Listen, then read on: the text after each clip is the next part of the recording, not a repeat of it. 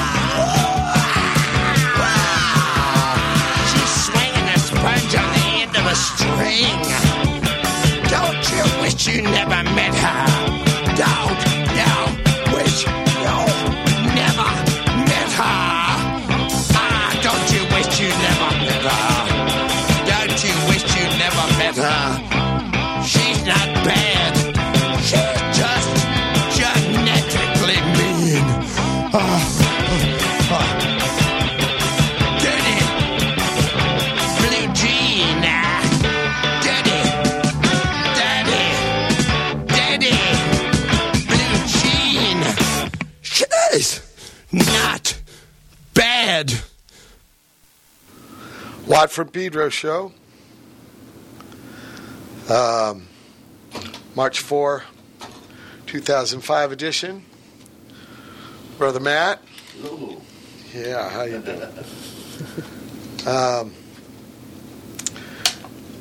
started off with John Coltrane. I'm old fashioned, Blue Train, and that song right there was "Dirty Blue Gene" by Cap Beefheart, and it was picked by our guest for today, Juliana. Howdy. Yeah. Hello. I don't know. Why'd you Why'd you pick that song? Well, um, like I said, Captain Beefheart was something very new to me. I mean, different, very different from what I'd heard. And my only regret is I never got to hear him play live because I was way too little to get into any place he was playing at. But always thought it was real intense. What were you listening to before that?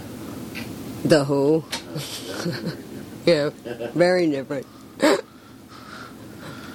Although they were contemporaries. Yeah. But, well, it was when I met Michael and turned me on to all kinds of music, so it was a big door opening. Yeah, Lise worked. Maybe you've heard this before, but she worked at the parking lot, and Nanny worked at Jack and Jack in the the Box. Box with D. Boone. Uh-huh. And they both were talking about these weird guys that worked with them. and They didn't know that we knew each other. And Juliana's his sister, so Yeah. weird connect. I think they were the only punk rock girls in Pedro. And I was the only one in Catholic school, so Yeah, she's Mary Star. yeah, I took a lot of flack at the time. A lot of blows, Yeah, short hair. Nobody else had the short hair. but you had to wear the outfits. Yeah, with the short dyed hair, so it yeah. You got to match the outfits? No. Nowadays, though, it's so calm. Yeah. Nobody worries. But in those days, God, it was such a freak out for me. Oh, it was bad. such it a was freak really out. bad. Uh, you went to the um, Minuteman We Jam Econo premiere last week. You Yeah. too, brother man. Yeah. That was great. Poster up there on the. Yeah, it, um, it was kind of trippy seeing D Boone like that. A lot of weird Yeah. memories, man. Yeah, everybody else put on some years. D Boone's frozen in time at the Yeah. same spot. That was great footage seeing him bounce around. Oh, yeah. Sweating and wailing. My mom really tripped on the shoes the little when those loafers. people gave him the, the Gucci's. Yeah, because he was pretty light on his feet. Yeah, I he mean, was. for being a big man. But Yeah. and uh, one of the things live uh, songs uh, we go into Corona, and she said that was totally amazing how he bounded from one side of the stage. to the, she saw us kind of later. She didn't see us when we were like 22, first doing it. And they had footage of those, like our first paid gig at the Starwood, and uh, she was busting up, man. She couldn't believe it. the whole band thought was pretty hilarious. Uh, she was proud of it. Um, That was a lot of people have been writing me since then that saw it, and they've been uh, discussing like changes they would have made to it, which I guess people are prone to do. Uh, what would you? What, what have you would have? You know, the kids who made it, Tim and Keith, were actually too young to see the Minuteman. Yeah. So, uh, would you have done anything different? No, I, I'm sorry I couldn't be interviewed. I was working at the time, so it kind of made it difficult. Like some people want us to, uh, wanted them to discuss the touring more, or discussing our day jobs more, or uh, the New Alliance label. yeah, New Alliance didn't come up at all. No, Yeah. and that was a big part of the punk scene was not just making a band, but making labels. I mean, it was all kinds of things, just doing everything for yourself. So maybe that should have been explored. You know, the DVD is going to be twice as long, so That was maybe great. we can add, add things to it. I don't know. Yeah, I wouldn't have lost my interview. But otherwise, Yeah, Yeah. you know about that. Now, what happened with you? yeah, the, the, the gremlins got it. Oh, Vanished. Yeah. But uh, I thought those guys did a great job. There's always something you could add or change. Yeah, like somebody wrote me and said, "Why did why when you're discussing the records, you're holding up the CDs? They're too little. You should have been holding up the albums." Which might have made more sense too, because in those days there wasn't CDs yet. There only was albums. I thought for what the guys knew, they did a good job. I mean, if they weren't there, Yeah, how were they to yeah, know? were, uh, They did a great job. You know. Yeah. This is another thing too. People don't realize. A lot of Pedro people didn't know what we were doing. Uh-huh. You know, it's funny that so much interest. That's not funny. It's pretty generous of people take a lot of interest in us now, but in those days, God, we were so small. Like I said, they were the only punk packed. girls. Yeah, it was packed. People from all over too. Yeah. Yeah, I didn't expect that. I didn't know who would be there, like, except people who knew us. You know, all those young people. Yeah. Uh, that's pretty, pretty amazing. That was a trip because Craigie Barra walked up to me and said, Hey, you turned me on to them. He was another Catholic Oh, cool. schoolboy, yeah. Cool. And I mean, he had no idea. He just walked in. He goes, "I remember you." And he goes, "You turned me on to those guys." And he was there, so Oh, cool. it was kind of cool to see one recruit who's Yeah, still, He's done with it. who's yeah, still, he yeah, puts out that fanzine Yeah. called The Rise Yeah. and the Fall. Yeah, he rocks. yeah. So He's involved with the skate park. Uh, yeah, he does all kinds of cool stuff. yeah, I haven't seen him since those days way back when he shook my hand and said, "Thank you, man," for you know, Cool. because it was kind of hard to get people on board, especially in the school we went to. So I didn't make a lot of friends. Is he a Mary Sergey? Yeah. Oh wow. He he went to San Pedro High, I think, but we're talking elementary oh. school because I was. I mean, how old was I when I met you, Michael? Were talking like eight or nine. Yeah, she's. I was, you know, so I was Nice. only 22, 21. so I started listening to it way back then. Yeah, it was a weird thing. They didn't know. This, her two other sisters didn't know. They thought they each knew the only weirdo punk rocker. They didn't know that we actually knew each other. And in fact, we were in a band together. That was kind of freaky thing. Yeah, Because I had worked at Jack in the Box with D. Boone. Then I came over to the ticket booth. Yeah, Catalina Terminal parking lot, Berth 93. And uh, he, he stayed at Jack. And that's when Nanny comes on over there. Lise was already working. Vito Gioiello got me the gig.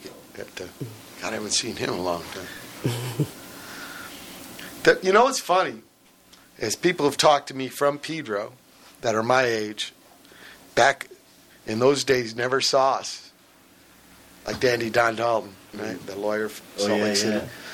And so there, because she wrote me a big email how he would have made everything much more different, way different.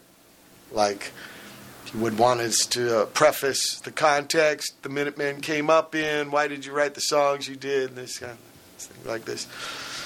And he's, he tells me, well, you know, in a way, I wouldn't have to ask all this stuff if I would have saw you, if I would have been there. but I had all these preconceptions about punk, Uh, and I didn't want to see it. S- Steve Evans, right? Same thing. You know, these guys are our age, but it wasn't conducive for checking out. There's so much like uh, preconceptions about the thing. It was like, ah, I don't even want to see it. yeah. Jerry Trebotic and Pete Mazich, my Secondmen guys, the original Secondmen guys, they were they weren't they were older than Juliana. I mean, maybe younger than me, but same thing, you know. And Jer was at the thing. I saw him in the lobby with his baby and his wife, and he's like, "Yeah, I should have went and saw you guys." you know, but you can't blame anybody. It's just circumstance. Yeah, What's really sad is like D. Boone's gone, so Yeah. you know all we have is that his works. Yeah, that was great to see that footage. yeah. I didn't know that existed. I didn't either. I mean, where did Starwood stuff. That's our first paid gig. God, they're spitting on us pretty good.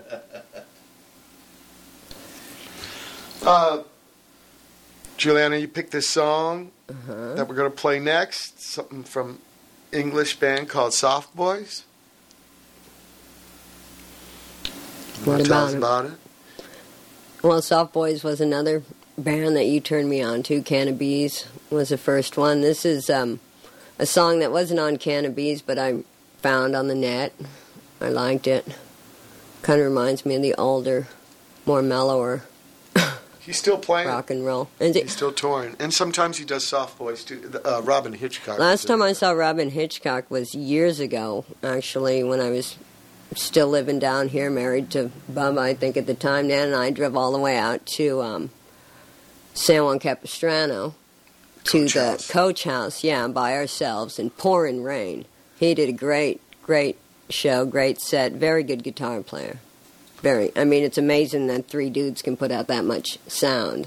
was he with Soft Boys? No, he wasn't with Soft Boys, which was another thing I didn't get to see because Well, what happened was the guy, the lead guitar player, went off and made uh, Katrina and the Waves. He Mhm. married a U.S. girl, and she sang. What was her? They had a big song, Yeah. but then he that wore out. That was like a one song thing, and so he uh, went back and played with Robyn Hitchcock, and they got Soft Boys again. I remember the album. Yeah, it had the bees, the kid. Mhm. I didn't know what it sounded like. that was a trip. You know, I did had not any idea. But you turned it over and had a picture, and he had one guy twice. Maybe it's with Robyn Hitchcock, but he's there Mhm. twice. It was like, wow, why would they do this? Like his face, and then next to him is him again, like a double. It's like, wow, this is kind of strange. And then it played it, and it was it was bizarre. Nothing I expected.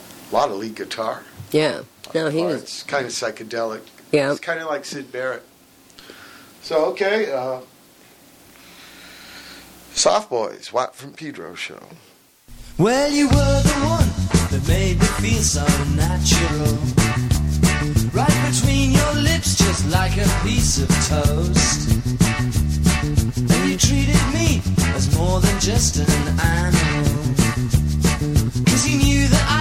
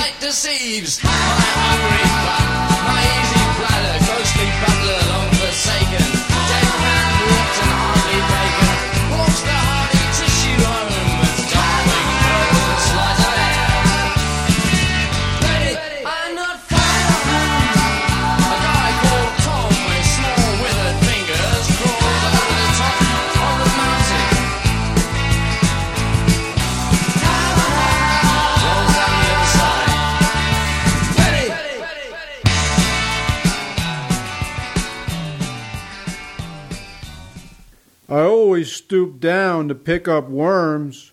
after rain or the runoff from hosing down lawns or washing cars has trapped them squirming on the pavement, unable to make it back to safe sod whence they came.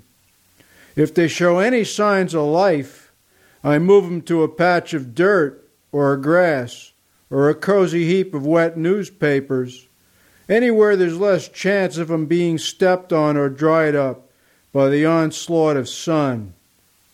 For as long as I can remember, I've done this, and I'm confident I always will.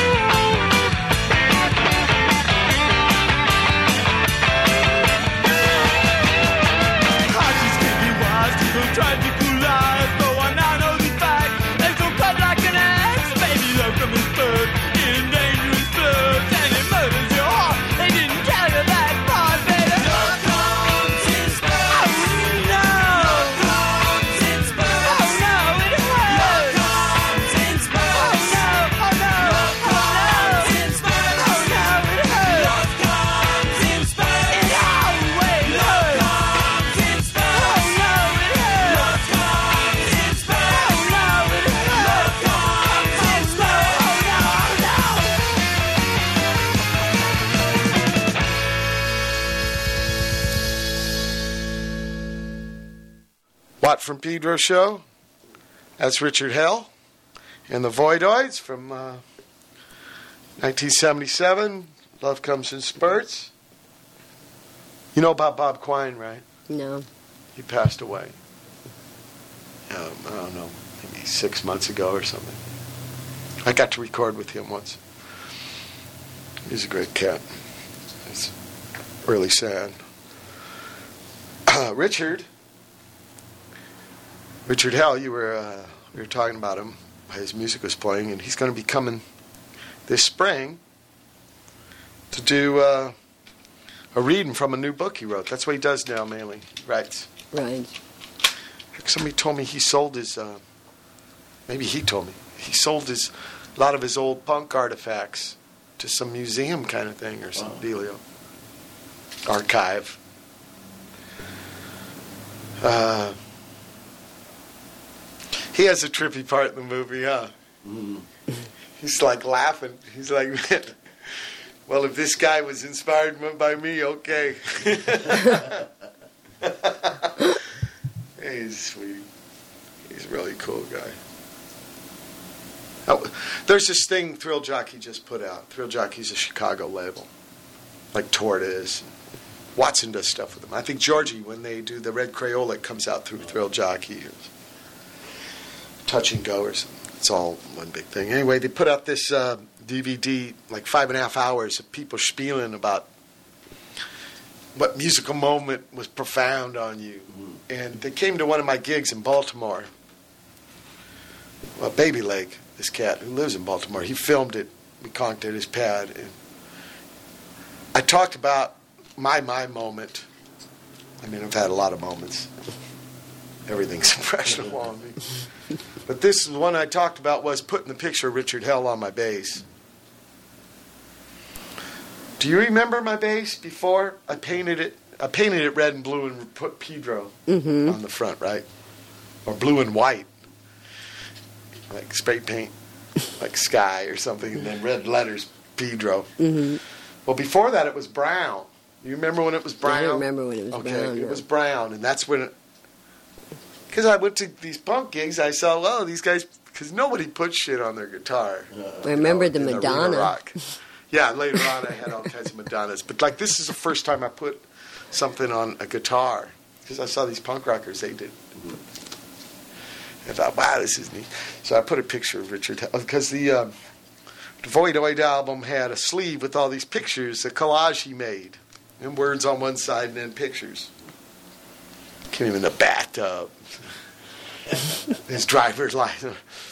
No, no, no. Uh, Bob Quine's Berklee School of Music ID card, just weird stuff. Edgar Allan Poe. There's a picture of Richard Hell. He'd take these funny pictures where he'd like roll up his pants, right, to his calves. I mean, he he was bizarre. I mean, especially a lot of that stuff seems normal now, but in those days, like nobody looked like him at all. So I put a picture of him on the bass. So I talk about that in the spiel, and uh, it was kind of intense because a lot of people got angry over that. They'd see that stuff. Uh, but not D Boone. D Boone asked me to spray paint his guitar. He got a Stratocaster just like Bob Quine on the back of Blank Generation. Bob Quine's got a Stratocaster. It's like those couple of years, Fender was making them black with the white covers. I mean, it's very particular to that era, and Steve Boone got one just like that. But then he asked me to spray paint it all up, too. You know, and we spray painted our clothes, which would be a trip because it would make them so. Uh, Stiff. yeah, and then brittle. They would tear, like the paint would eat in the. fabric. But we let, we're all into that. And then we kind of stopped because people gave us so much shit. So we thought, well, we'll be more punk in the mind, less with the clothes. that, was, that was wild. So if you see the, all the money for this thing, it's called uh, Looking for a Thrill. Can't buy a thrill. That was Steely Dan. Huh? but it's called Looking for a Thrill, and all the money goes to Greenpeace. So if you see this thing out there, it's all these people talking, Thurston, and a lot of cats from the Chicago scene, you know, that does that. But the other other folks too. Uh, Bjork. yeah, yeah, right. I was going to say that. Explain later. Uh, before Richard Hell was Petra Haden with I, last tune on her Imaginary Land solo disc. She did that thing on a four track, and th- that's the thing that gave me the idea to ask her to do Sellout because, you know, she didn't even know of it. And, uh, but I knew, I could just tell, wow, she can do this, she can do that easy. And it was yeah, kind of a trippy time for her, so it, it helped her out. We talked about this before. before Petra, we had uh, Richard Meltzer with the little spiel called Always. Richard Meltzer, a big hero of mine. These spiels I play, you know, are stuff that he's flowed me that I'm working into tunes for this project I got called Spielgusher. Oh, cool. I'm gonna try stuff on the pewter. You know, I got this stuff uh, where called um, Reason, It's like synthesizers and Uh-huh. loops, stuff like this. I'll play some bass on it too, but uh, this idea of using samples, Oh, I'm going to try to get into. Yeah, it's like a little spoken word type of uh, creation music. Yeah, yeah, like a collage or like a, being a conductor. So, thank you, Richard, for that. Um, and we start off with Soft Boys. Have a heart, Betty. Betty, not baby. I wrote. That's a lot mellower than the Soft Boys, the Cannabis. So it's later down the road. hmm Okay, you picked a song here, Juliana. Um, X. Yeah. LA band, probably the first of our uh, local bands that got big. Well, I guess the Dickies. Actually, Dickies was the first band to go to England, get signed and all that. But I always think of X as like. Remember, there was these two choices. Maybe I've talked about this before, but the, it was a New Year's Eve, and it was X opening for Devo, which was a big deal at Long Beach Arena, and then it was Germs and Joanna went at Hong Kong Cafe. And I went to Germs. Nothing against X, Devo. Went with Joe Baiza. Okay, so um, X, Watt from Pedro show.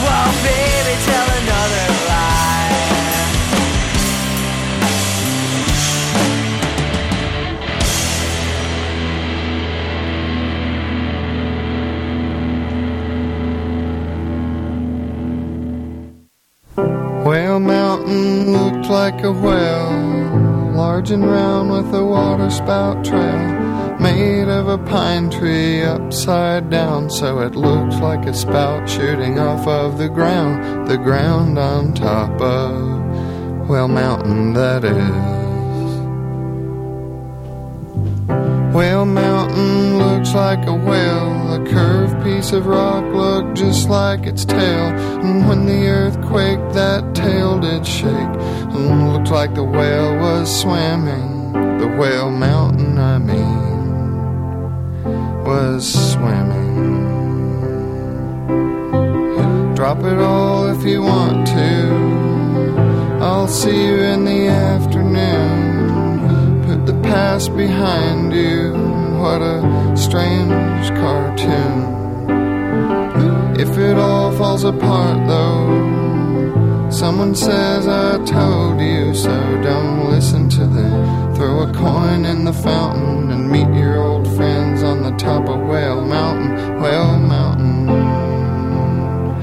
where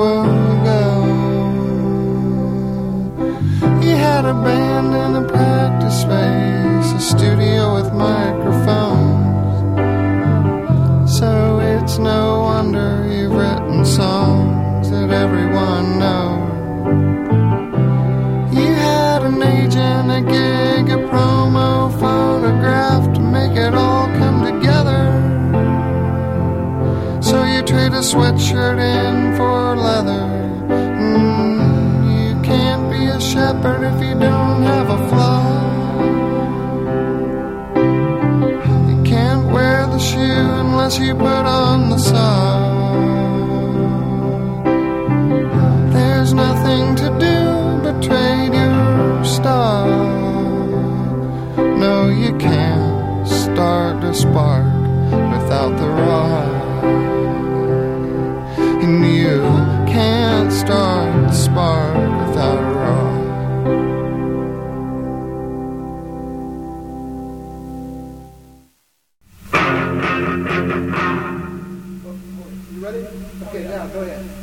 Is there any too much? Echo, echo, echo, echo. Goodbye, sweet dreams. Take one and last cut. Take two. Last cut.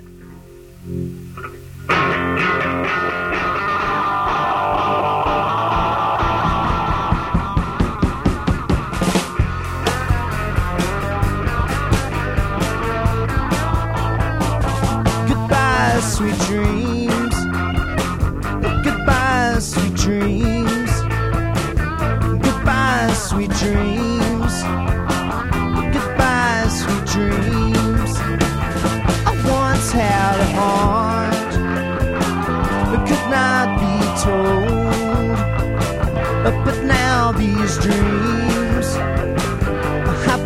So cold. The love you are, it is your own. But it's only peace, but peace is all that's known. Then goodbye, sweet dreams. Goodbye, sweet dreams. Goodbye, sweet dreams. Goodbye, sweet dreams. Once upon and in love, but you never return. Never ever leave me now. My love does not too bright burn. And the love inside it burns not too bright. Tis only cold love to keep started right.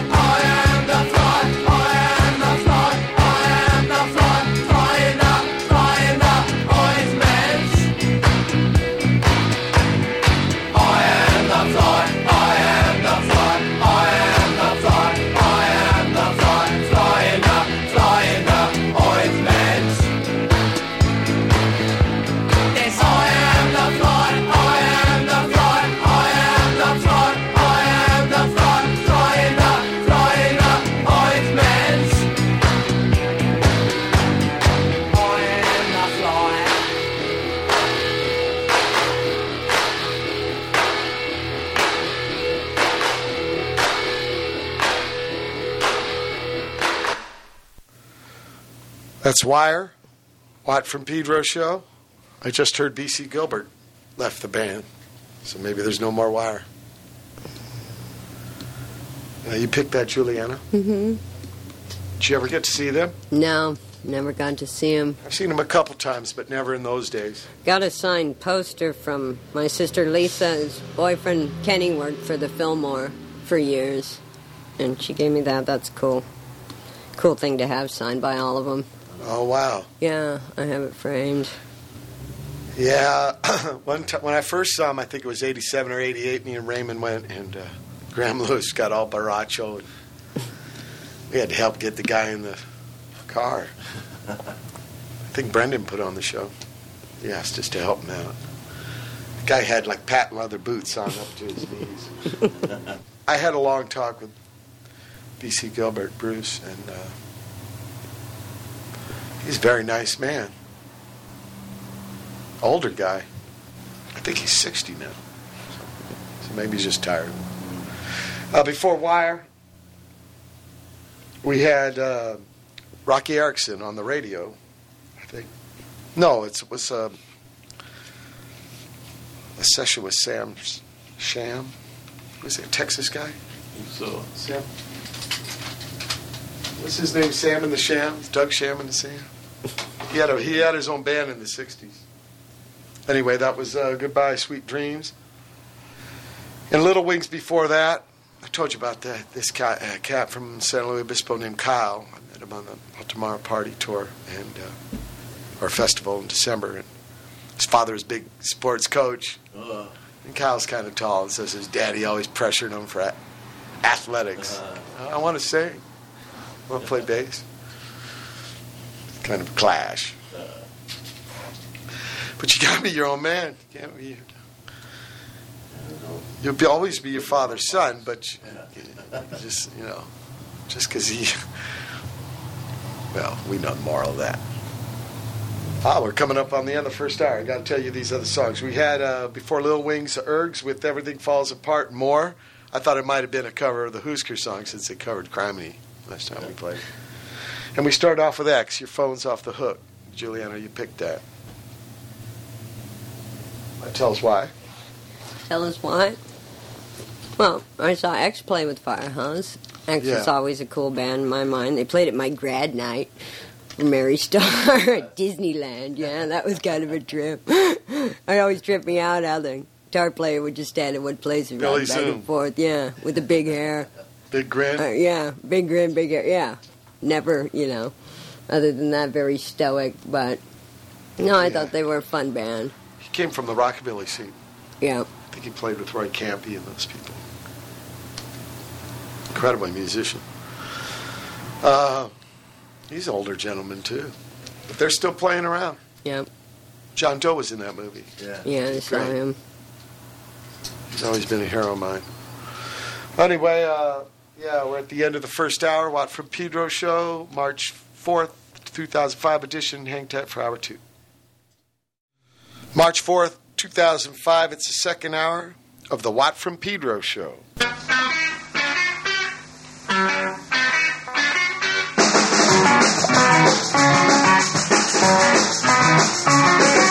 So my soul collapsed into these big dirt bars. Some big thunder roll, fucking moving shit. I was a word, could my letters number a hundred? More like the cost of a Anglo-Saxon.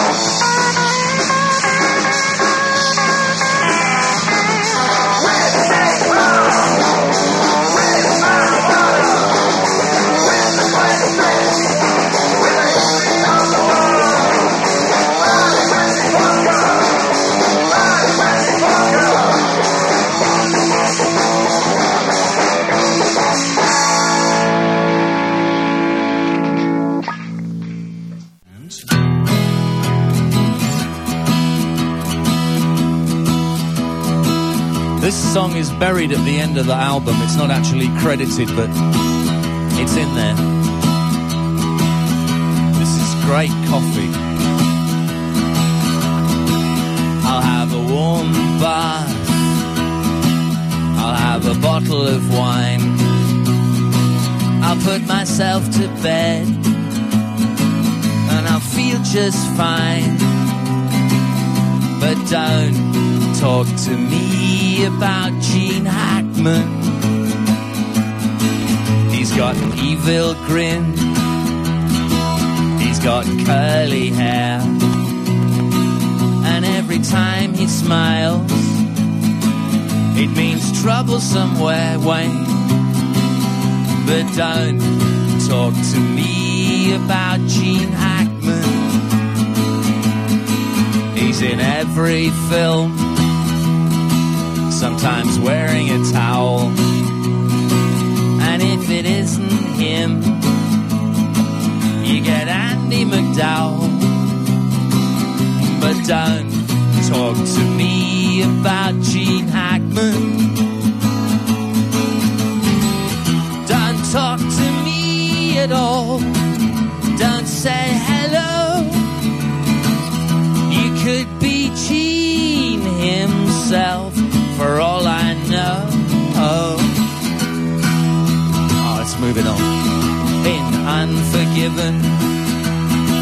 He was totally mean. But when he got his, you've seen it, he really felt for Gene. So don't talk to me about Gene Hackman. I'll have a cold shower. I'll have a bottle of juice. If I can't call Winona, then I won't call Bruce. But don't talk to me about G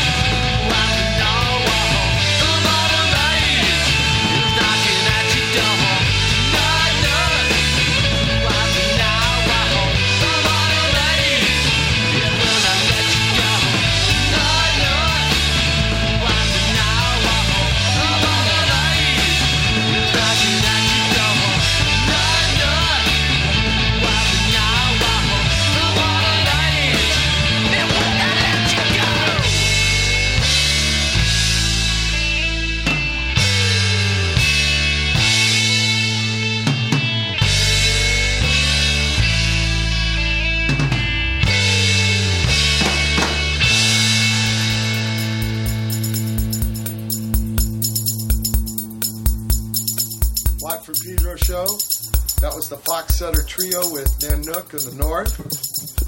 With Juliana, that was your uh, sister's nickname. Didn't uh, your other sister, right? Yep.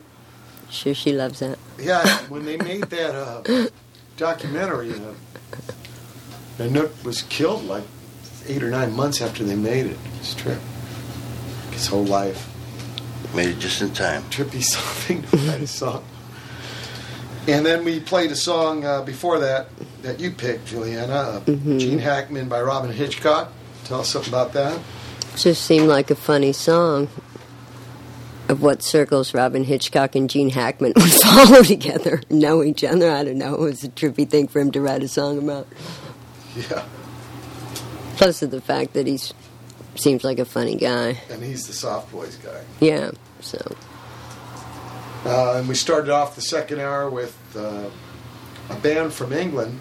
Couldn't find out which town, but they were called WWX. And that was what something they call the Mighty Minutemen Suite. They actually cool. do three songs. Yeah, Part that of the was Real cool. World. Ain't Talking About Love, which actually wasn't a Minutemen song. it's a Van Halen song, so it was a cover of a cover. And then uh, Party With Me Punker. So that was a nice little medley from them guys. Yeah, that's cool. And now it's my pleasure to bring aboard Brother Matt in a spin cycle.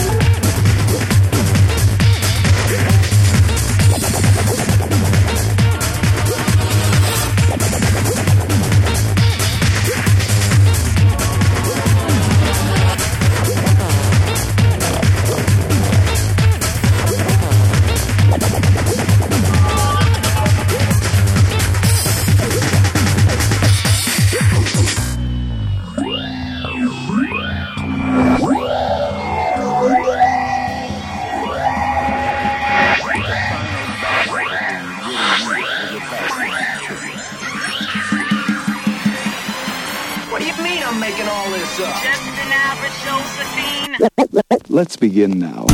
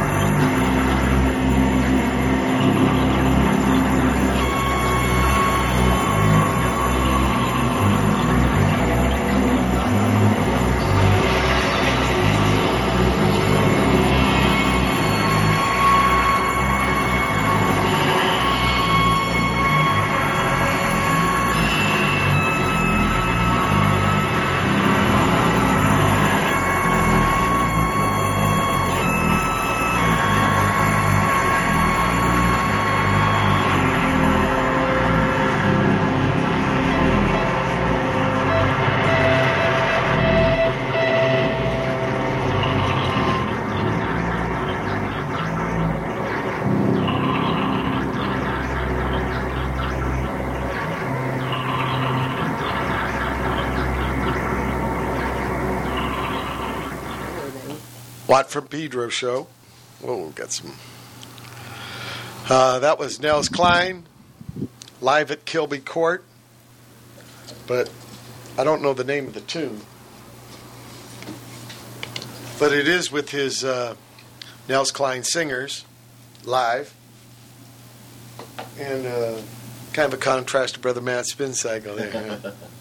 so we're at the end of the second hour, the March 4th, 2005 edition of the Watt from Pedro show. Hang tight for hour three.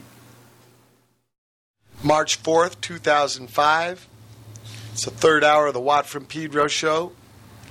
Here's part three of Dreams of Rio.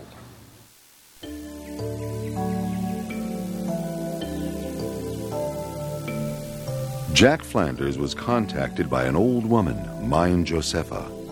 Jack was instructed to meet Mine Josefa at the Orishas Club in Rio. Here. Something cool to drink. Was it the strange herbal tea that he drank? Was it the stifling heat? Whoever finds the lost city, it can never be found, will be rich. He found himself in the jungle, among ancient ruins where sacrifices were once performed. An altar? It's a place to receive dreams. When a mask was placed over Jack's face, he saw things quite differently. This is the city. You must return here. You can't find it again, do you understand? Later that evening, having coffee with his friend Carmen at a sidewalk cafe, The African religions are very strong in Brazil, especially in the state of Bahia.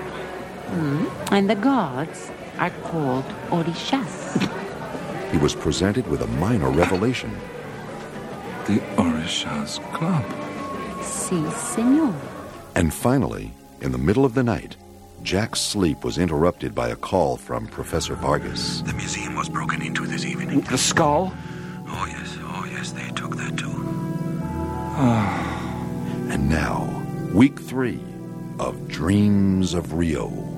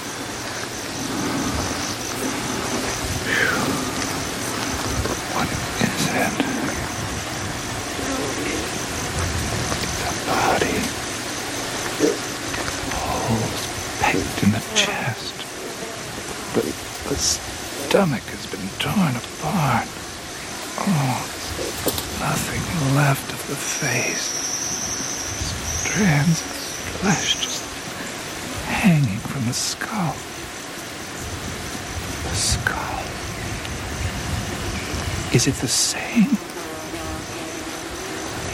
God, it is. Oh. Oh. Oh. God. It's another dream.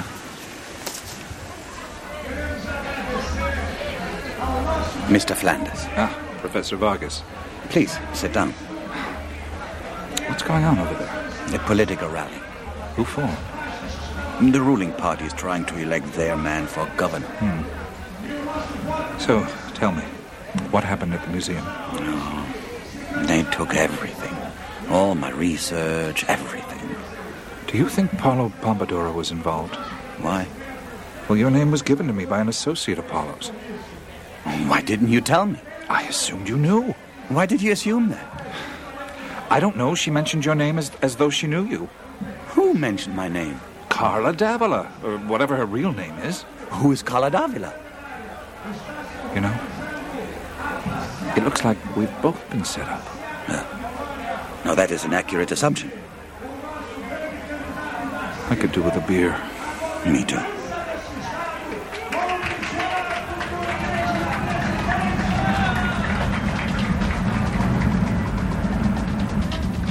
This is it. The Orishas Club. Ugh, what a dump. Ay, Carmen, do you really want to go in there? No, you don't.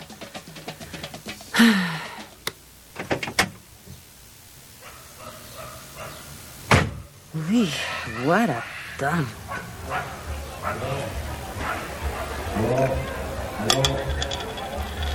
So you're saying the skull is pre-Incan? Yes. That's what I'm saying. Well, then if what you just said is true, these people fled from the Spaniards? No, no, no. This happened many years before the conquistadores invaded Peru. So you're saying they were the ones that, that foresaw the coming of the conquistadors and, and fled from Peru into, into the Amazon basin? That's essentially correct. Where did they go? That is for us to discover. Hmm.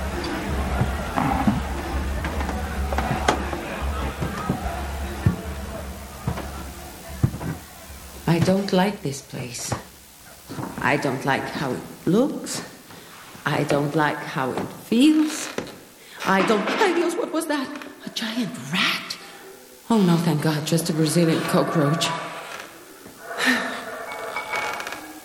I don't like how it smells. I don't like what I hear. I don't like it. I don't like it. I don't. Is it possible for, for an entire city to have been built in the Amazon and yet no one has discovered the ruins? Intriguing thought, isn't it? We are dealing with such a vast area, one could fit all of Germany, France, England, well, all of Europe into the Amazon basin. But, but still, wouldn't there be local Indians that know something about this? The Indians have many stories about regions they would not enter because they were considered evil. And don't forget, we are talking about a city four or five stories high. Really? I, I thought the jungle was flat. Not totally flat. There's rocks and hills, valleys and caves. Caves? In the Amazon jungle? Oh, yes. And the vegetation is so thick, you could be right there and not even know that you're walking the streets of what once was a city.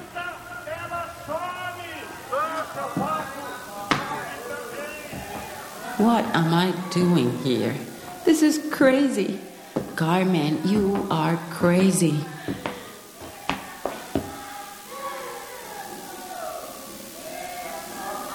Where is that music coming from? What are they doing? Ay, no sé si quiero saber. Well, so, I'm crazy.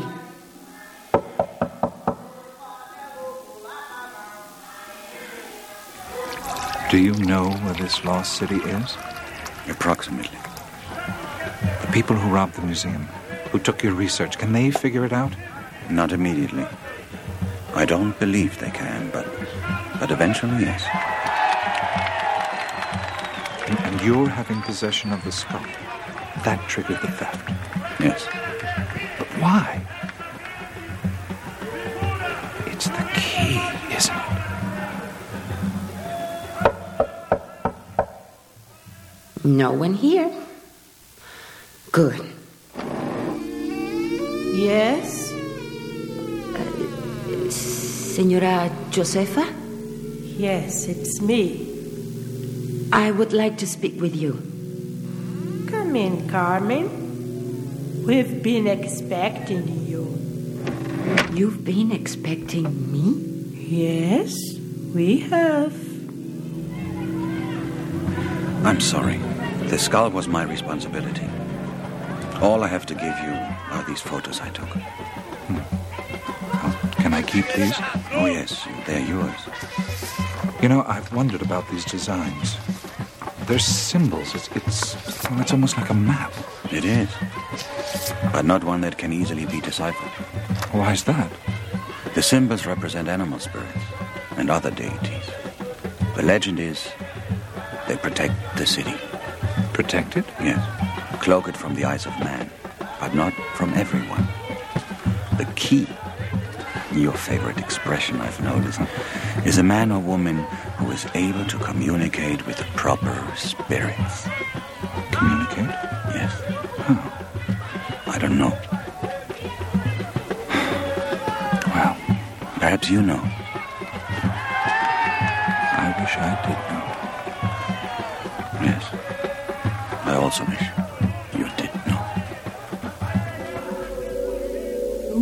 like something to drink? No, thank you. Not even something cool? No, no. Ah. Please sit down. I will speak to you in a moment.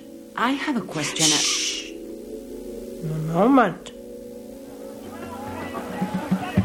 What do you expect to find? Oh, the usual. Tombs, hieroglyphic inscriptions, pottery, masks, sculpture. Masks? Yes. Probably some carved monuments and smaller artifacts. The usual. Look, what are your chances of actually finding the city? I don't know.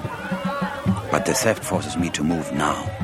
If they find it first, the site will be looted of anything of value, and what's left, the fragments, will be just more pieces to an impossible puzzle. There is a disturbance in the air. Old gods that have been resting are now being called upon. They are hungry. They are thirsty. Oh, destinies are at work with a vengeance. I would like you to join my expedition. Why? I need an associate. Someone I can trust. Why me? I thought you would be interested. You're not? I have been set up. What does that mean? Set up. I don't know why, but I don't like it. I want to find out who's behind it. It seems obvious. Paolo Pompadoro. Paolo, yes, and others. You think I'm one of the people responsible? Are you?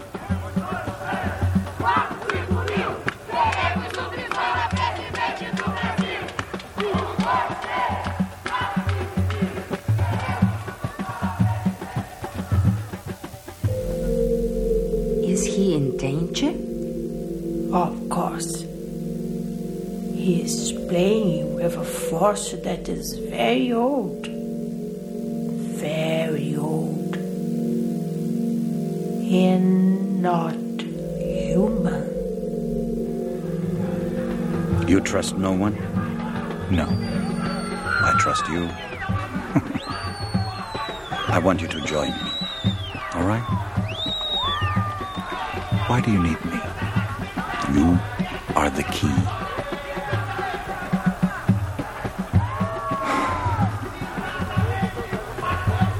If you change your mind, you know where I am. Goodbye, Mr. Flanders.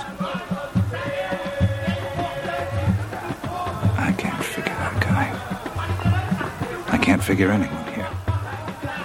I have the feeling everyone wants something from me, but no one will say what it is. And what about Carla? Is she.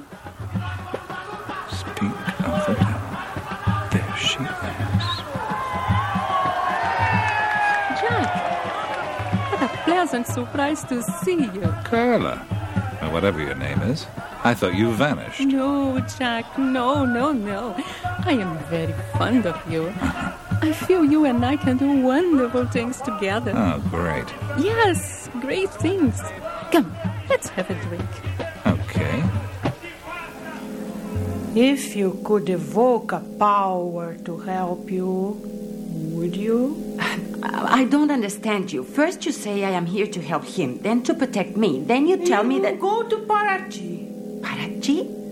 But what's there? If you choose to follow this way, you must trust. Then you can help him, not before. But I still don't understand why. Go why. to Paraty. Listen, they are playing our song. Yeah. Our song. You know, Jack, I had nothing to do with the museum, the robbery, nothing. Oh, I believe you. You do? Hmm. You are such a sweet. And you're telling me Paolo had nothing to do with it? Oh, Paolo, I don't know. No more do I work for Paolo. No more. Uh-huh. You have something Paolo wants. You mean something else, don't you? He would do anything to get it. He would. Look, how do I know I can trust you? But of course, you can trust me. What do you want? I told you. what I want more than anything else. You forgot Money. lots of money. Ah.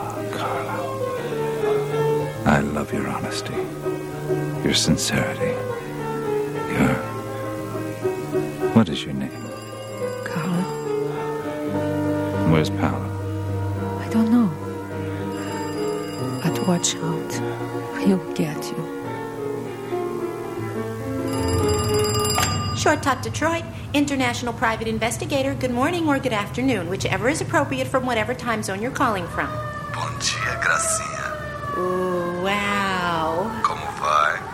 Mr. Pompadora? Yeah. Oh, muito bem, obrigado. Você quer aprender um pouco de português debaixo do cobertor? Ooh, wow. I can help you. Don't you care? Why didn't you listen? Oh, uh, I was listening to the piano. Reminds me of someone I once knew. You think of another woman when you are with Carla? No, Carla, it was. Is that really your name? Carla Davila? Close enough. I was thinking of a piano player I met in Tangier.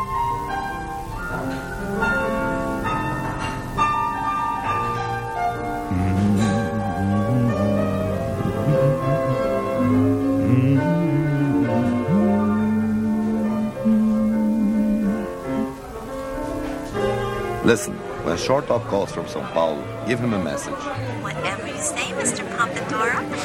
Tell him to meet me in Paraty. Where? Paraty. P A R A T I. He can rent a car or take a bus. Rent a car or take a. What bus should he take? The Eval Bus Company. Evil? Eval. E V A L. Eval. Evil Bus Company.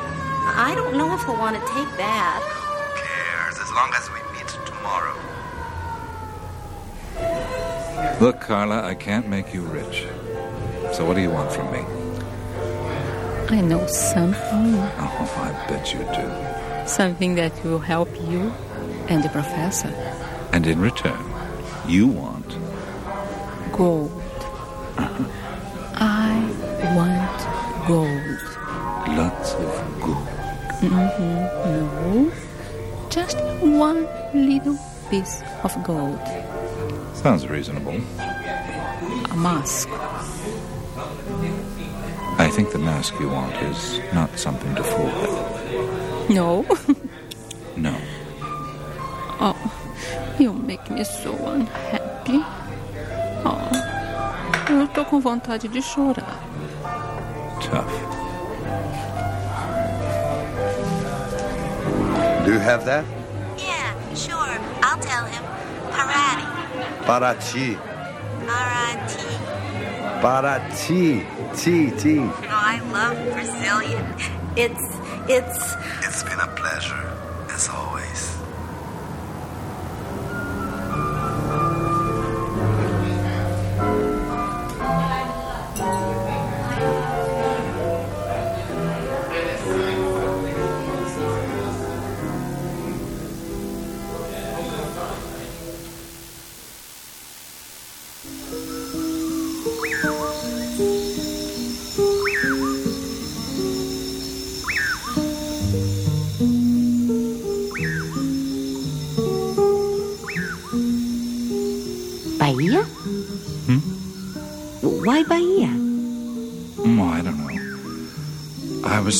About someone who knows about voodoo, and well, you mentioned Bahia as a, as a hotbed of African religions. So, Oh, I like that song.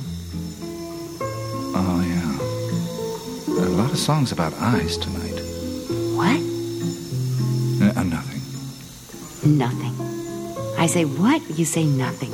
I say nothing. You say what? What? Nothing. I think I would like to go to Bahia. Why don't you come along? You fly to Salvador? Yeah, midnight. Maybe I'll go to Bahia. Good. But now, no. I go to Paraty. Where? Oh, it's a little village, very old village.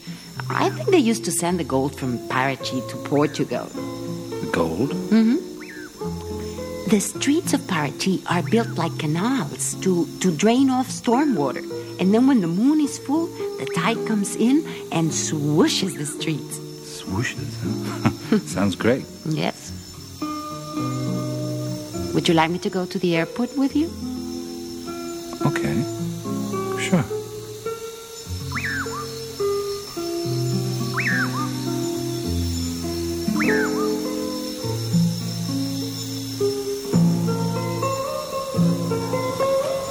Ah, the flight's delayed. Chamada final, portão 5. 10 p.m. Shuttle service to Brasília. I'm hungry. Final call, gate 5. You know, there's a restaurant up there. You know, there's a strange trade-off here.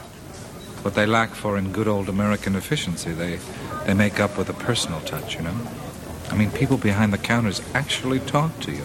It's amazing.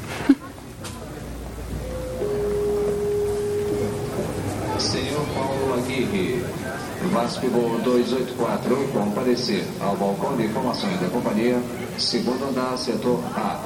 Mr. Paulo Aguirre, Flight 284, report at conference counter, second floor, sector A.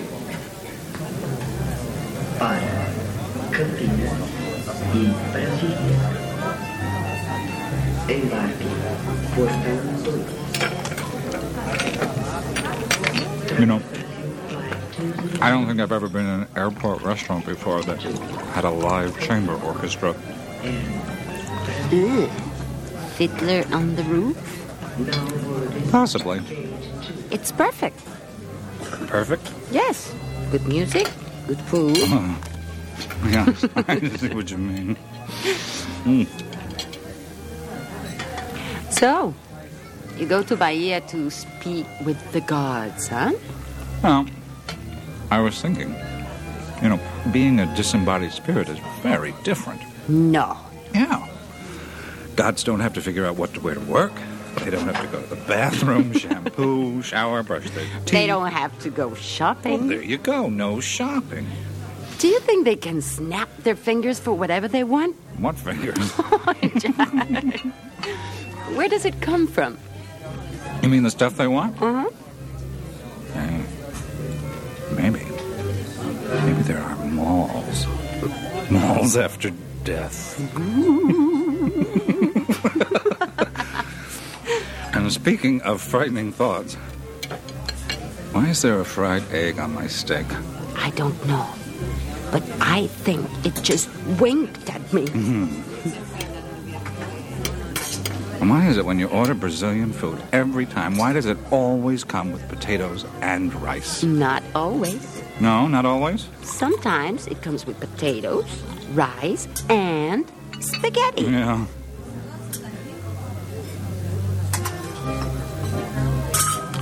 Oh, it's time to go. Where will you stay? Um. Oh, the, the Othon Palace Hotel. Have a good time. Bye. Bye.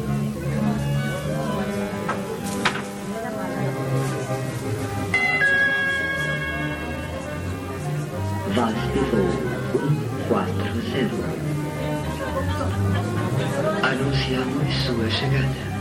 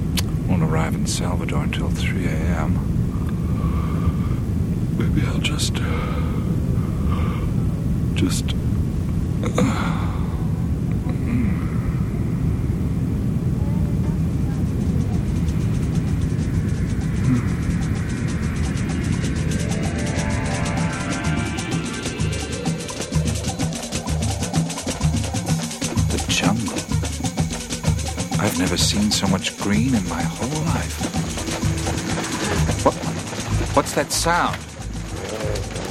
What? Move aside, man. Move aside. Who are you? I am Senor Bulldozer. What are you doing, Mr. Bulldozer? I am making jungle smooth. Why? Why? Uh, to grow hamburgers. Hamburgers? See, Mac burgers. Mac burgers? Max for men. Max for men. Macho Max. Macho Max.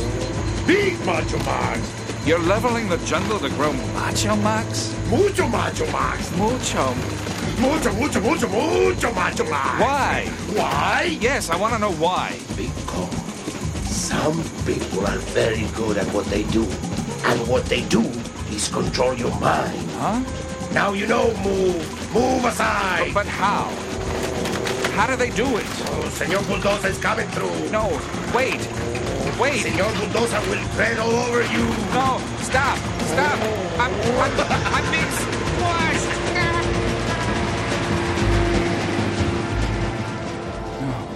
Mr. Mr. Bulldozer, I, O que está acontecendo? Senhor? Hmm? Senhor, despierte. Oh, oh.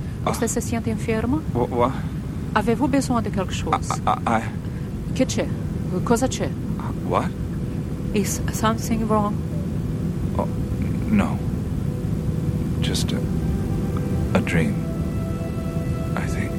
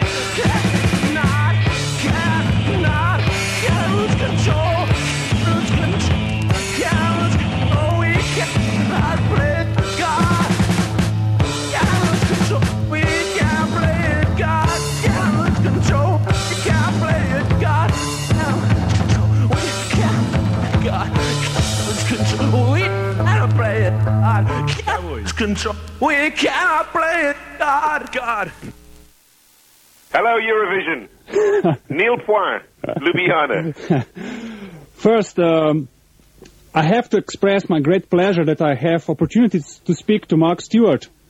And first, I would like to ask, um, your previous album was released back in uh, 1990.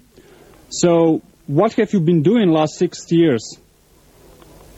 I've been working on a control data book, which has now turned into into a kind of um, website and CDI um, game.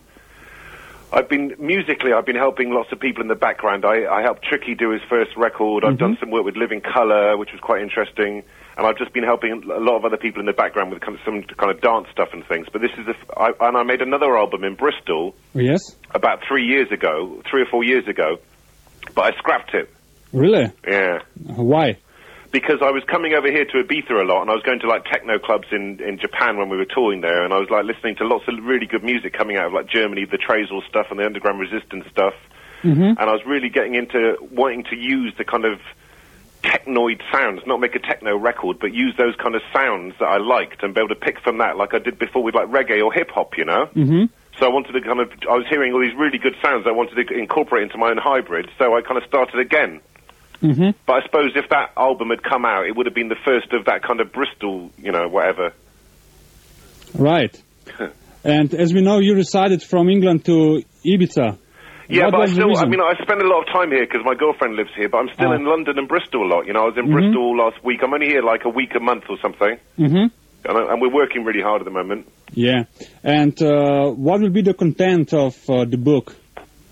Well, the book Yeah. has now turned into this kind of CDI, and a lot of it is going to come out free on the web. Mm-hmm. And what happens is I, I, I'm just continuously kind of writing and researching, right? And some of the ideas go into songs.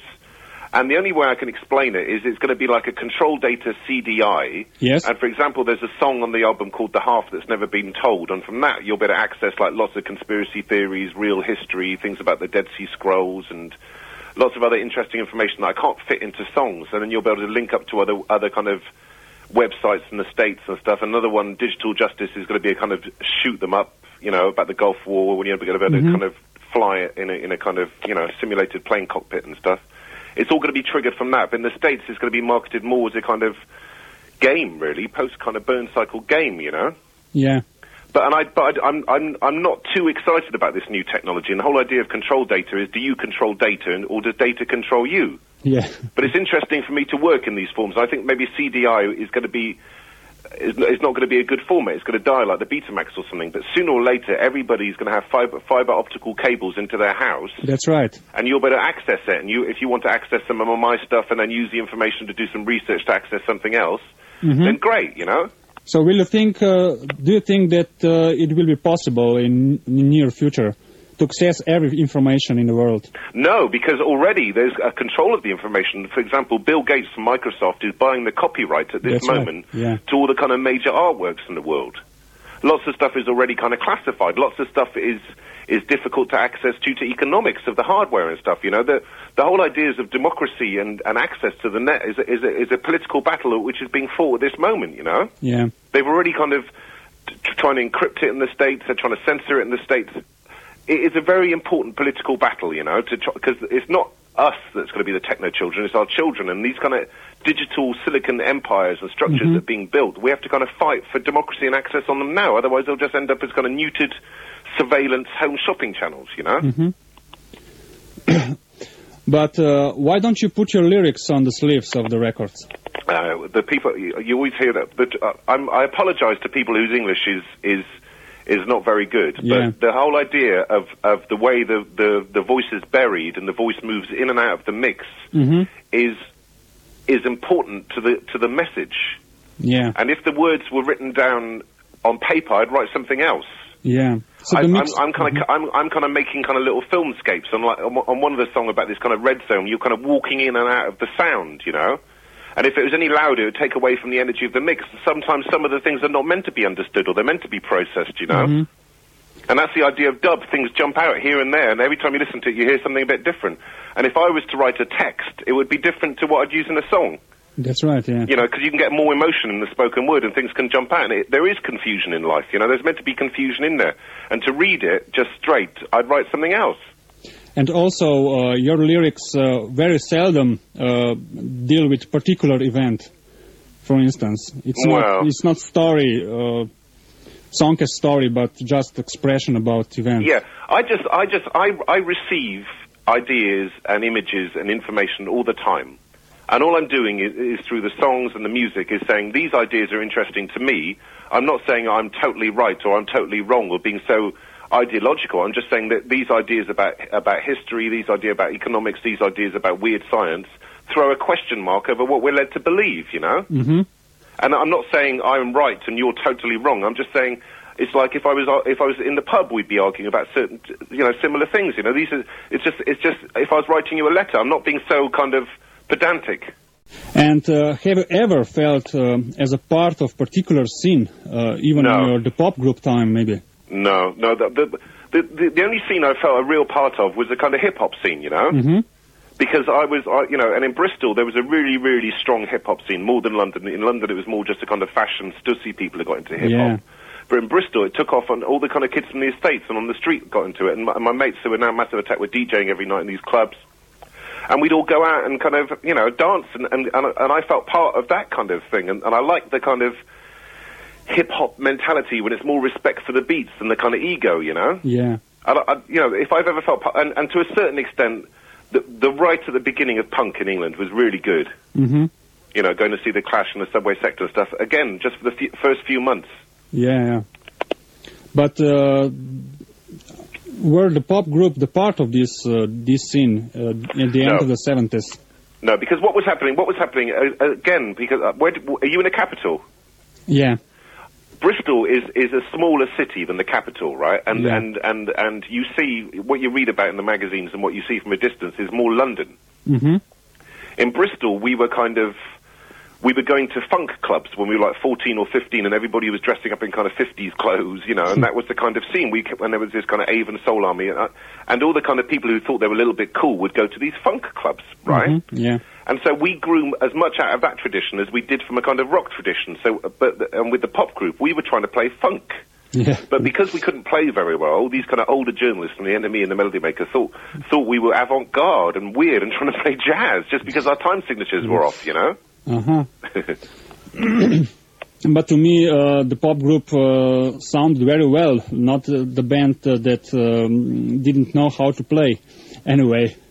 Maybe yeah, yeah. But a lot of it was the disrespect and the technique and the stuff we did in the studio. You know, it was Oh, just yeah. ideas. It's like if you're trying to if you're trying to paint a picture, even if you can't paint, you can translate your ideas Mhm. more with the sounds and the kind of music, concrete stuff. No, they've just put out that pop group stuff, the first pop group album again in in um, in England, in the- Yeah. uh, like last month. And I was fighting for ages to kind of. I didn't really want it coming out because I, Really? I see my, my, you know, I always see the stuff I'm working on as, as Mhm. more relevant. uh, I don't really look to the past, you know. Yeah, yeah. And I see more, more my peers with like this control data stuff as like Underground Resistance, you know, and, and Richie Hawtin and Black Dog and B12 and, and even some of the kind of thrash metal coming out of the States. There's like really good new music coming out that I, that I, that I think is, as, you know, I think my stuff's as relevant to. hmm That keep on looking to something from the past, you know. hmm You have collaborated with Adrian Sherwood uh, and uh, members of Tackheads for many years, so I wonder when and uh, how did you meet them? Well, again, it goes back to it goes back to Bristol, and it goes back to the hip hop tradition in Bristol. Because originally, after the pop group split up, right? Yeah. I was working with a kind of reggae-based mafia who were like some of the best kind of Jamaican musicians living in England, and they, they were the people who played with like Gregory Isaacs and the Revolutionaries and stuff. And we had a really good reggae base to the to the band, right?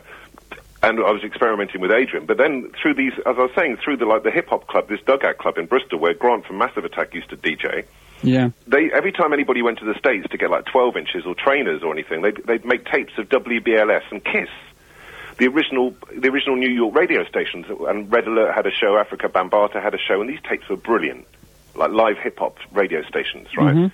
And there was one particular tape of like these crazy drum machines with a rocket taking off, and I just kept on listening to it. and It was brilliant. I kept on playing it to Adrian, Yeah. and it was on Tommy Boy, right? And just by chance, Adrian went to this music festival thing in MIDEM. Tommy Boy's stand was opposite our new sound stand, Mm-hmm. right? It's like a ferry. And Adrian went across and said, "There's this mad, mad friend of mine from Bristol who's really into your stuff. Do you know? Could you get me the phone number? This person. It was Keith LeBlanc. I ended up speaking to him, right? Getting him over here, Yeah. and then and getting Doug and Keith over, and uh, Doug and Skip, and they were just really pleased to be able to experiment, you know. Yeah. So that kind of opened the access to that. I mean, they were playing brilliant funky stuff, but it was quite, it was quite kind of um, regimented, you know. hmm And um, on your album Control Data, uh, the drummer Keith LeBlanc is not uh, present. Uh, and also there's a new member, keyboard player Simon Monday. Yeah. So uh, is it so because you wanted more electronic, even techno-oriented sound, or Yeah, exactly, exactly. Simon is an old friend of mine, and he was one of the first English acid house people at the same Uh-huh. time as Adamski and and a couple of other people. He was one of the only person. He was like the, one of the first English electronic kind of acid house people going out and playing synths live under the name of Mr. Monday, and he had a big worldwide kind of dance hit under the name of Mr. Monday Future, right, which Ministry of Sound have just reissued. And he's been a friend for for years. And when I was thinking about who who I could get involved to kind of co-write and program these sounds up, and who could draw on that kind of encyclopedia of sounds, I immediately thought of Simon. So me and Simon write the initial kind of sketches of the songs in a computer. Then we take it in the studio and kind of overlay Doug and and and uh, Skip. And, and on most of the tracks on this one, the drums were already kind of pre-programmed. Mm-hmm. But now in the live setup, we're working about how to use live drums against the, dr- the program drums. So we're going to have Keith playing live on the new. Oh yeah, that's my next more, you know? question. Okay. Is Control Data just um, the title of the album, or does it mean something else? So- well, it's like it's. I, I'm writing all these what I call neo slogans, right? And control data is my idea of this kind Uh-huh. of fake mega corporation I'm going to set up with like a CDI wing, a computer wing, a biotech wing. It's just a kind of Gibson-esque kind of idea, you know. Mhm. I'd like to see massive control data kind of like IBM things all over the place. But that's just that's just a kind of dream. But it's also a slogan in the fact that, as I was saying, do, do you control data or does data control you? Yeah. And uh, it's quite difficult to classify your music. Uh, so it would would be interesting to hear uh, what music do you like or admire. You said before that there's some techno stuff and some some uh, metal stuff also. Maybe something else in Bristol happening uh, going on recently. Yeah, yeah. I, I was, I was. We just did a gig in Bristol like a, a week ago, right? And I've been spending quite a lot of time in Bristol. What's happening in Bristol now is the second wing of what people have defined as the Bristol sound is coming through. Yeah. And it's like lots of our friends who didn't, who didn't kind of, who weren't working when all, all our lot were working, and they're now producing this kind of trippy kind of jungle, jazzy jungle stuff, but with a real Bristol mentality, which is totally different to the jungle from London or Nottingham or anything, right? It's Really? really quite interesting. There's this stuff coming out on Smith and Mighty's label Mm-hmm. Um, Amos and Andy, Flora and Flynn, Native Drums. There's some really interesting stuff coming out of like you know the second generation of all our all our gang. Mm-hmm. But I listen to lots of stuff. As I was saying, I listen to things like Fear Factory, Sepultura, Corrosion of Conformity, through to like Jacques Brel and like you know, but even through Yeah. to stuff like Deep House, you know, and like gospely stuff, all sorts of different things. Mm-hmm. And still lots of old kind of classic 70s dub, you know. Yeah. Keep the faith kind of thing, and, we and you know we're going to try and come over and do some gigs over there, hopefully in like September or something, Oh, that's fine. If it's possible. if possible. Yeah. All right. Uh, thank you, Mark, for this uh, short conversation, and uh, hopefully see you in September in Ljubljana. All right, mate. Yeah. Bye. Good luck, yeah? Yeah. Bye. Cheers. Watt from Pedro show. That was uh, Mark Stewart, singer of the pop group, in a phone interview with uh, for college radio in uh, Ljubljana, Slovenia, 1996. You know, the pop group ended in 80, 81. And from there, Mark Stewart did stuff like Maffia. Before that, we had some pop group, uh, Sense of Purpose. And uh, ahead of that, we had Adda Lee by Frank Black. Juliana, you picked that. Mm-hmm. Want to tell us something about that? Well, that was a guy my sister turned me on to, and I remember getting this um, kind of cheesy tape with just a stencil, you know, letters of his name on it, and then hearing hearing it for weeks in my car, and then finally seeing the guy, and didn't really match his voice. It just kind of tripped me out, man, and just seemed like it's good music at the time. So, like to see him live. Yeah. He's still around. His 40th birthday. Yeah, well, he just did this massive Pixies tour. Yeah. It was huge. Uh, he's turning 40, I think April 6th. So, uh, yeah, happy birthday, Charlie. Just had a son. Maybe a month ago. And um, very cool people. He asked me to make it one day, uh, make uh, some jazz music with him. I said, sure. He's really into collecting this old uh, recording gear, old analog stuff. Because a lot of the Frank Black stuff he did live to two track, no overdubbing. That's pretty well. Um, somebody told me Gang of Four. Well, you know who told me? Hugo, the drummer. He writes me and stuff, and uh,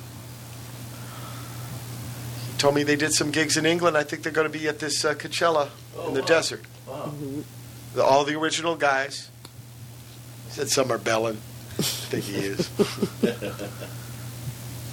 but uh, that's a trip. So all, all the bands get back together, reunite. Um, did, were you you were at the uh, Queen Mary, right? Mm-hmm. Did you see the Beefheart Uh, Magic Band? We were loading your stuff in. That's right. there, so I kind of caught a little bit of. It was some of the guys who played with him, like Drumbo and Mhm. Rocket Morton, Yeah. Yeah, and Gary Lucas. Yeah, we didn't stay for the gig part. But uh, you pick some Beefheart again. We're going to play some more Yeah, right now, go. right? Um, and we played some last week with Bob Lee, too. Yeah, yeah. Beefheart, favorite with everyone. But of course, you know where he got his name? Mm-mm. Yeah, I read this interview. Maybe it was Rolling Stone or something. He said it, it was because he had a beef with the world in his heart. That's cool. That's a trip. Here it is, Watt from Pedro show.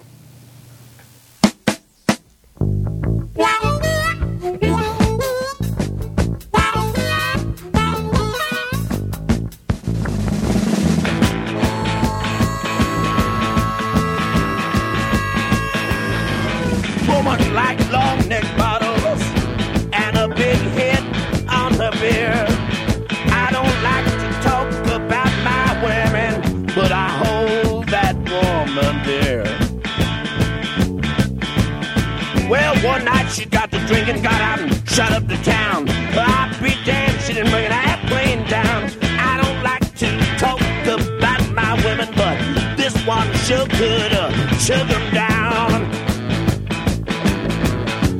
I don't like to talk about my women, but this one sure could chug 'em down.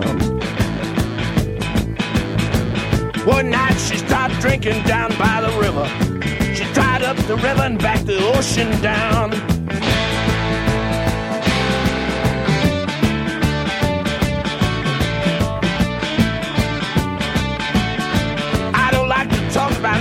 Women. This one sure could hold her long neck bottle beer down.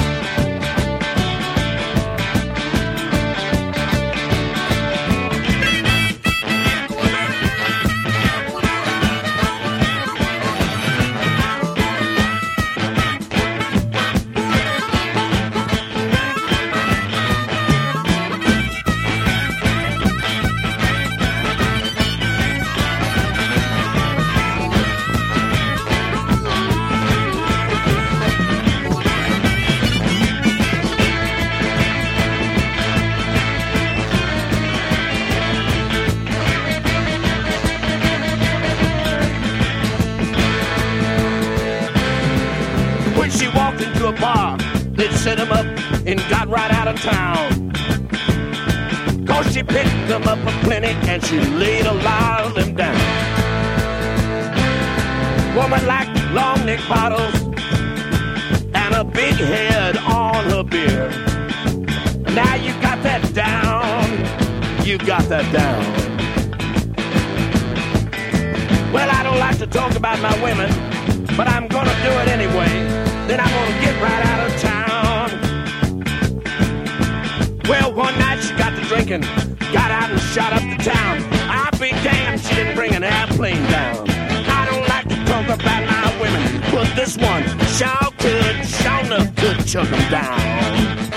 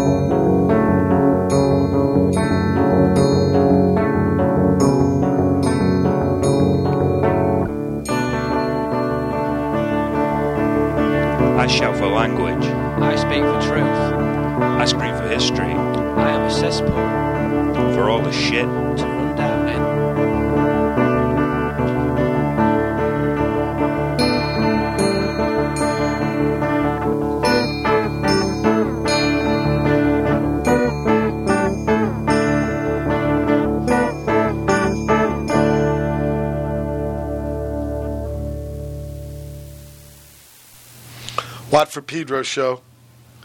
That was another band from England playing Minutemen. Cool. Uh, Econo Man doing Do You Want New Wave or Do You Want the Truth? Much respect to you, brothers. Before that, we had hun- Honeysuckle with All of It in You and started with Long Neck Bottles, Cap Beefheart. Juliana, you picked that. Yep. Okay. Much respect to Beefheart. Yep. The captain. Smooth sailing. Uh, we're at the end of the 2005 March 4 edition Watt from Pedro show. I just want to say uh, much respect to uh, Raymond's Pettibon's father, Regis, who passed away. He was always a good uh, friend to me and intense man, so I'll miss him much. Uh, helped us all out, the flag guys, Minutemen, all SST, SST guys, so we'll be missing him much. Uh, Brother Matt, thank you for the well needed assist in your spin cycle. Juliana, thank you much for being our guest. having me. That was great. Tony, you're going to come on next week and read some uh, writing? Two weeks? Yep. Okay, do that. We want to hear about sugar. Okay. All you people out there, keep your powder dry.